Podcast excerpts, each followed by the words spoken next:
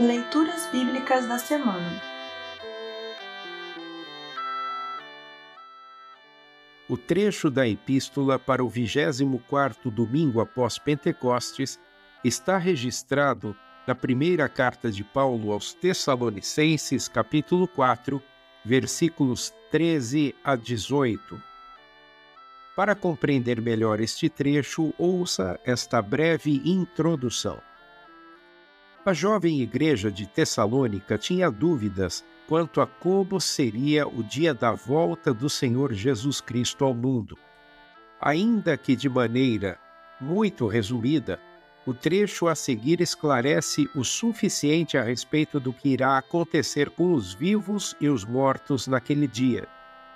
Jesus vem buscar os seus para viverem com ele para sempre. Que notícia animadora! Podemos aguardar esse dia com alegria e esperança.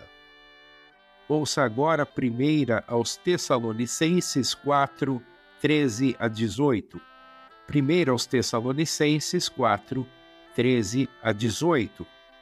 Título: A vinda do Senhor Jesus Cristo. Irmãos, queremos que vocês saibam a verdade a respeito dos que já morreram para que não fiquem tristes como ficam aqueles que não têm esperança. Nós cremos que Jesus morreu e ressuscitou. E assim cremos também que depois que Jesus vier, Deus o levará de volta e junto com ele levará os que morreram crendo nele. De acordo com o ensinamento do Senhor, afirmamos a vocês o seguinte: nós, os que estivermos vivos no dia da vinda do Senhor, não iremos antes daqueles que já morreram, porque haverá o grito de comando e a voz do arcanjo e o som da trombeta de Deus, e então o próprio Senhor descerá do céu. Aqueles que morreram crendo em Cristo ressuscitarão primeiro. Então nós, os que estivermos vivos, seremos levados nas nuvens junto com eles, para nos encontrarmos com o Senhor no ar.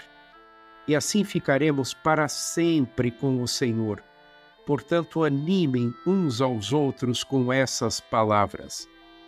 Assim termina o trecho da epístola para esta semana.